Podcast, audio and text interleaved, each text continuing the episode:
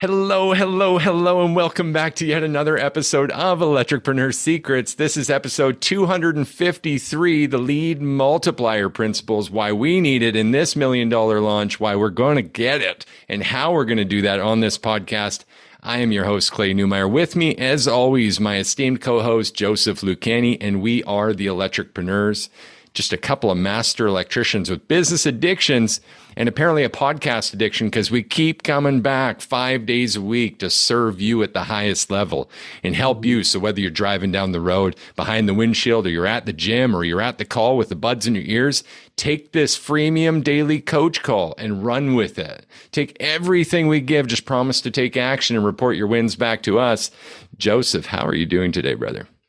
I'm doing really, really, really great today. And you know what? I actually wanted to ask you a question live to show how great of a day it is. uh oh. Am okay. I on the spot here? no, no, you're good. It's that the reason why I'm in such a having a good mood is because remember when we first started working together, Facebook was one of the hardest things for me to wrap my mind around. Yeah.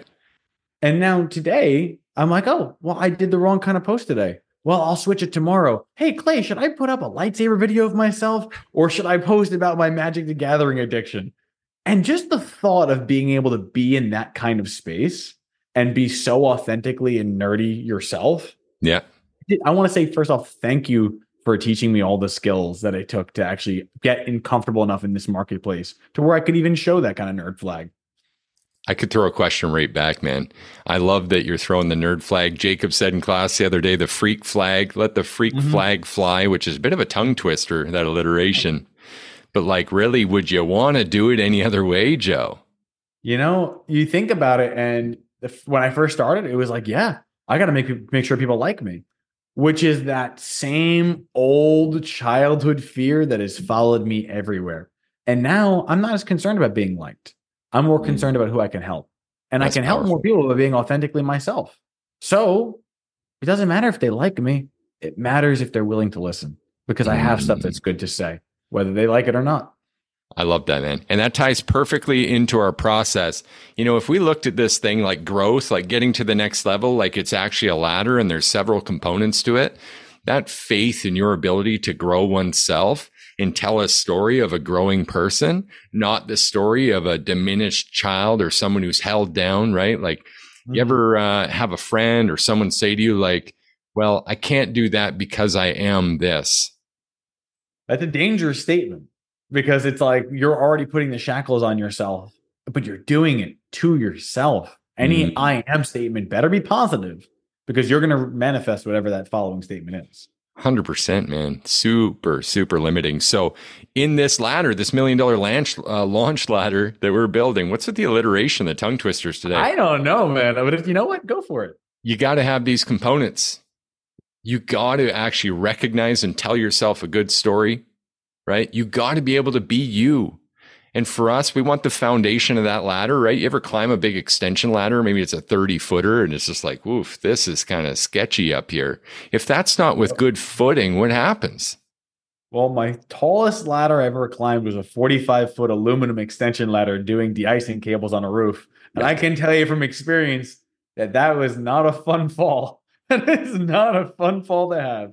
So yeah, you look over, you better be sure you're grounded right. What better footing? And I love the grounding tie. Absolutely. Right. Little electrician language in there, but you need the footing because otherwise you're going to fall, guys. So, uh, what better way to than to have great, authentic footing in your business and being able to wholly represent yourself while you do the thing you love? Not to get it too confused. And we got a big topic, so I just got to shut up with this anyway.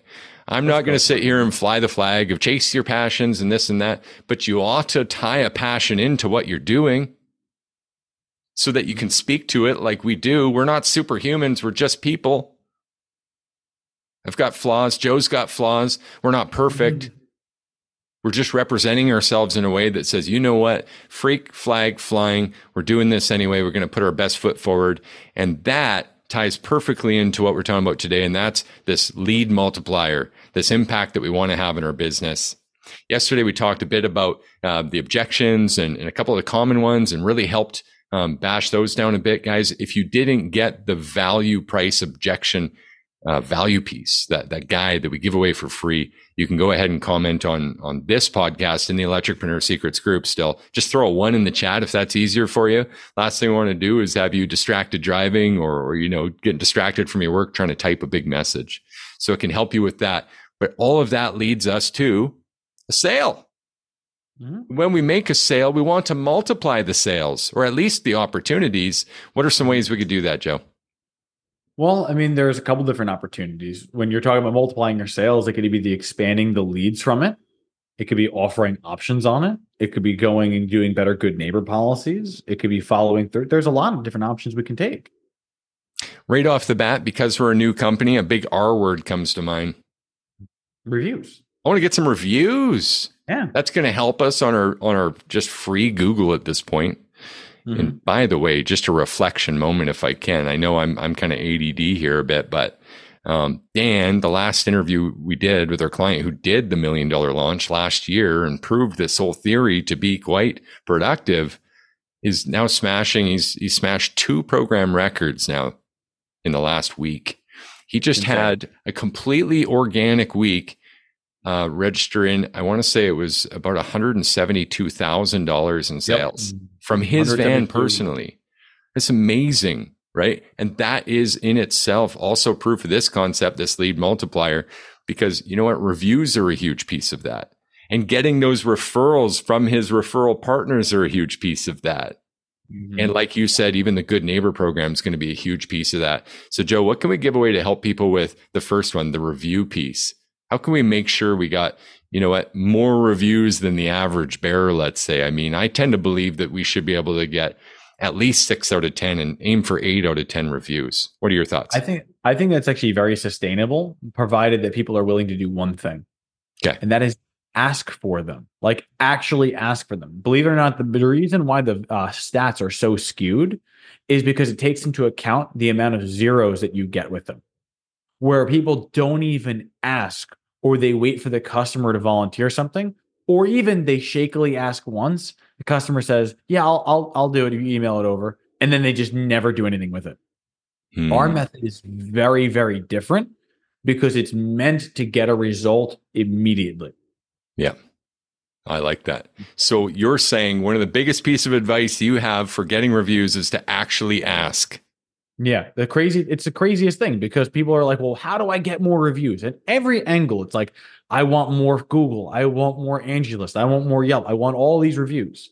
So, okay, well, think about if you were the customer, how would you go about writing a review for someone? Well, typically it's it's going to go to my email, so I have to remember, and I've got to eventually open that email that I never really look at anymore because I'm always on social media. Mm. So I hmm. got to remember to go to my email I've got to hope that you actually sent it the way you said you were going to, that I can then access it, that I don't have to go to multiple landing pages, that I don't need to go find my password for, oh, yeah, I haven't logged into AngieList in God knows how long. I got to find my AngieList password, go into that, relog into it, and then post a review and hope that there's no technical issue. You just because, put me in overwhelm. Exactly. And that's the thing. Your customer is in that place. And yet we wonder why they don't do it. Even further, we haven't even gotten it to load. Let's say that eventual site that you want them to put the review on has any sort of technical issue. What level of troubleshooting do you think your customer is willing to do in order to write you that review? Man, any bump in the road is just a complete abandonment. Complete abandonment. In fact, like, did you know? And I'm just going to relate something outside. Like mm-hmm. in e commerce, where people buy things from stores, there's an overall 70% cart abandonment rate. And that was for things they wanted that they haven't mm-hmm. received yet. They've already got the goods and now you're asking for a review. How high on this is it in the priority list of their life, really? It's not. But there are some ways that we've learned through experience that you 100% can get a review without being pushy. Okay. Can I dig, in, can I dig into it at all? Yeah, man, let's hit it. All right. So, following the typical procedure, I'm just going to piggyback off of that, which is you've asked the customer for the review, right? And then you say what the typical customer is going to be like, yeah, email it over to me. That's where we differ from there. Because what we've done is you went and figured out, okay, if I was the customer doing it, I'd want to know where I could log in. So I would have had every single link to every place I would have wanted them to have a review. I'm already practiced in writing these reviews and knowing how to access these sites. So there's no technical issue on my end. And when the customer says, Yeah, I'd be happy to, just email it over. You know what? I appreciate you be willing to take that step for me, but I want to make your life even easier. So to do so, I have actually already printed everything out here. Where would you want to put it? You want to go in Google? Okay, let's click here. All I got to do is put in your information. Great, no problem. And if they don't want to sign into it, not a problem. Would I have your permission if we just wrote something out that I could copy it and put it on your behalf? Great. If nothing else, bare minimum, could I open up my company website and you just swipe five stars? They've already said yes to your face, but they were not expecting you to have it right there available. Almost everyone says yes because they don't want to say no to your face because that would be rude. Mm-hmm. But what are the odds that after saying yes to your face, smiling at you, that if you pulled it out immediately, they wouldn't have to eat their words and then just do it? Yeah, man. Of course. Proper preparation prevents piss poor performance. This is you being prepared, but do you think it's also another P word? Do you think that's pushy at all, Joe? You know what? It depends on the motivation that goes behind it. Okay. Because let's say someone were to come by and I ask you for a review and you said yes. I'll write you a review. Well, my goal is to make it easier for you, right? Well, the first thing is to be like, oh, you don't have to do that. Well, I completely understand why you say that. But if you think about it, in order to write me a review, you've got to go to your email, you've got to load it up, you've got to find where it's going to be, whatever kind of passwords need to be there. And then eventually it's got to be on your mind to do. I, I'm here to take things off your plate, not add things to them. Is it wrong of me to just want to make your job a little bit easier since you said you're already going to do this? No. So if they say no from there, like, hey, I'll just get to it later, that's their way of saying no. Yeah. And you can assume they're not going to leave you a review then. And the pushiness can stop unless you want to make a follow up call, maybe three days in the future, doing a happy call about their experience. Or if you got a CRM, let your follow up emails try exactly. to handle it. They'll be annoyed by it. Eventually, they'll block you or they'll do the thing. But assuming you've got a repeat client here and you followed the loop method and everything we're doing, I'm assuming we're going to get eight out of 10 reviews. And that would make a lot of sense. And when you want to go through and track it, we would get between six to eight percent, or sorry, six to eight out of 10 yep. would be the people who would accept the reviews that we present them to. So, really, if they said, yes, I will, they've already got that first mental commitment. And by you simply having it following their yes, the reasons they could say no become very low. And therefore, you're likely to succeed. And let me just ask a quick question and we can wrap sure. reviews up. I mean, I think this is pretty cut and dry, honestly. Mm-hmm. If you're out there and the listeners who are with us right now, right? You're out there, you've seen the Google listings, you're counting the reviews, you've seen that one with maybe it's 199 in your area, maybe they're up to 400 maybe it's, you know, 550 because you're next to a Mr. Sparky. You ever wondered what it'd be right, what it would be like to be the top dog? Right? I mean, yeah. Yeah. You ever think about that impact it would have, the smile it would put on your face to know that you've got the most five star or very close, a 4.9 star um, average over 500 reviews? This you know, comes back to like that endurance race thing. It's just like the sales mm-hmm. how this adds up. Like it doesn't matter if someone else has 300 because they've been in business for seven years, getting two out of 10, mm-hmm. waiting for the email to do the work. Imagine that race in just a year or two. If you're getting six to eight out of 10, 60 to 80% conversion on your reviews, doesn't that help people connect? And to drive this home, doesn't that increase the odds that people say the exact things you want your next client to read and hear in that review? And help mm-hmm. you with your mm-hmm. sales? You're speaking to your target audience. So, as a fact, you're also keeping it within the community that you're hoping to serve best. Because by using those specific keywords like Clay and Joe were phenomenal. I installed my new whole home automatic system and Thanksgiving was saved. And now, boom, we have someone specifically saying they're the people to go to. All right, I want to work with this. 100%. It's a no brainer. I'm going to ask for reviews every time. As you should in this million dollar launch. The other piece we wanted to tie into this one, Good Neighbor program. Now, we've done whole episodes on this before, but it belongs here in this launch because the other thing I'm going to do, you're going to do, is the Good Neighbor program. Mm-hmm. Why wouldn't we? Granted, some of the objections you hear are like, well, you know, that takes time, or well, it says no soliciting in this neighborhood. Well, you're not supposed to solicit in this state. Hear different things, but like define soliciting for one. So Again. the goal, yeah, the goal is I'm going to show up to try to sell you something. Yeah. And that's not what we're doing. Not at I'm all. literally knocking on your door to do one of two things. It could either be, hey, I'm doing an installation next door, and I just wanted you to know that if I need to move my van or I had any garbage that blew over, I just want you to know that you can give me a call. Happy to come by and address it for you. It's one avenue. Yeah. Or the second was, I just did, I, I just finished working for John across, you know, the one in the red house. And he thought that after working with us, that it'd be a good idea that I introduced myself just in case you ever needed an electrician. Would you like a card just so that we can be in contact for the future? I'm not 100%. selling you nothing. it's a convenience factor. And I actually love, I said this before, uh, and we've showed this in a class. One of our students, actually, one of our uh, partners in this, shared it with us. It's uh, Hormozi. If you guys are Mhm. fans of Alex Hormozi at all, Oh, yeah. listening to this, guy's awesome. He's clearly doing great things and gives away as much as we do. So it's inspiring to see that level of of just care to his audience as well. But he does this video where he's making like a million dollar trash company very similar kind of to what we're doing. But he does the good neighbor program. He doesn't call it that, but he knocks on the neighbor's door anyway. Hey, I'm taking out the trash for the Johnsons. And I just thought, since I'm coming by and since I'm here, maybe I could take your trash too. It, it's just really funny and oversimplified. But they do one portion where he gets just a door slammed in his face. And it's the Mhm. best thing I've ever seen, Joe. I love it. I absolutely love this part. He's just like pauses, right? And there's snow blowing in the hallways in an apartment building. And it's like, God, that was cold. But you know what? I am 0% poorer. And now I'm going to go to the next door and I'm going to knock on that too. Why? Because maybe they need their trash taken out. You don't know. You will seize exactly 0% of the opportunities you don't try for. You know, and it's the craziest thing because people like looking for excuses to not do it.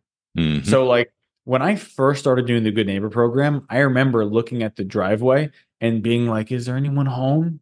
All right, no one's home. Maybe I'll knock.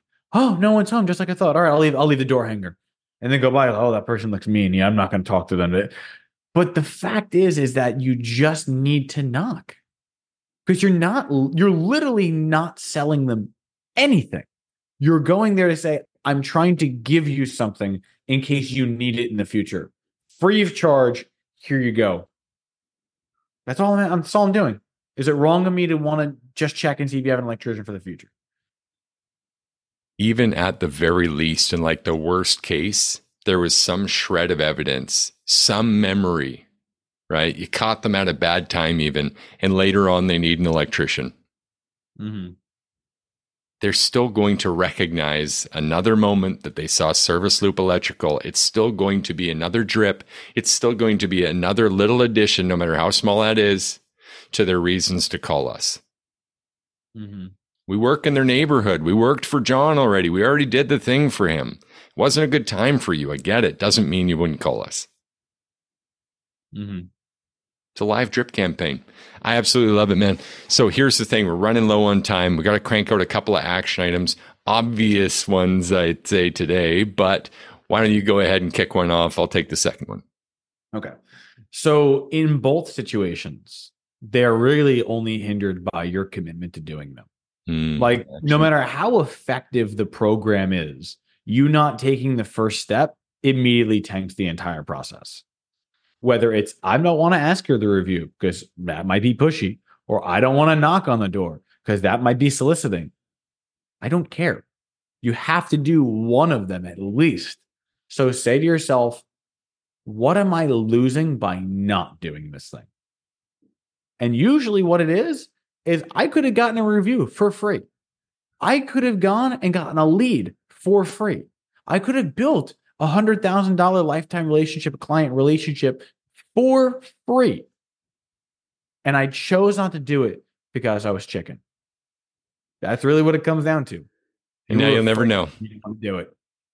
The only thing you will know is the price of, you know, the SEO and the pay per click and all the marketing, additional investments you'd have to do. But as you know, we're trying to do this as organic as possible. So in this million dollar launch, would it be wrong of us to want to collect as many reviews as possible and talk to as many new friends as possible, especially where we have the leverage of knowing what's probably wrong with their system, being that it was built by the same builders that John's house was. Mm-hmm. When you have aluminum wiring there, and the whole house was cookie cutter in the same development, they likely have the same panel and the same service and the same backstabbed outlets and the same aluminum wiring. Why wouldn't you help them? That's actually more of a disservice because if you really cared about your clients and you really cared about their neighbors, you wouldn't even warn them. Yeah. What does that say about your commitment to your safety? Yeah, it's massive. Massive, man. Hey, uh, did we only do one action item? I completely got lost in that. So did, passionate did- about this. We did we did the basic one and we're All on the T for you did the all star. Unless you want to pass it to me, I'm happy to take it. You know what? I'm going to do something. We've never done this one before, I think. I think, well, maybe a brighter day call process. Anyway, I want you to smile and enjoy it. Gosh, is that ever hard? I know that there's nerves around this, but let's talk about where those nerves are related to for a moment. This fear of rejection. You're not asking for anything, you're giving a convenience. You're literally conveniencing them by letting them know, hey, I know how hard it is to get an electrician these days. So I just wanted to pop by and introduce myself, let you know that we just served John. And if you need anything, vans in the way, whatever you need, I'm here. Here's my number. Give me a call. Isn't it nice to make new friends? I recognize that post COVID, this is less and less common of a of a tonality, right? Of a of an intention behind people to like meet people in person is like super nerve wracking mm-hmm. But smile when you do it. Just like answering the phone, when people answer the door, when you ask for a review. It's pushy if you believe it is. So don't be pushy. Smile and think about the joy you've brought to someone, the joy you intend to bring someone, and the care that you have for them. I think that'll go a long way, Joe. I would agree with you, brother. All right. This has been another episode of Electricpreneur Secrets, episode 253. When do we stop? I don't know, man. We just keep going. But we're here five days a week to help you master your sales, simplify your pricing, and deliver premium level electrical service. And tomorrow will be no exception as we're shifting gears. We've almost got our whole process locked in in this million dollar launch. So stick around and watch us scale this beast. We'll talk to you soon. Can't wait to see you then.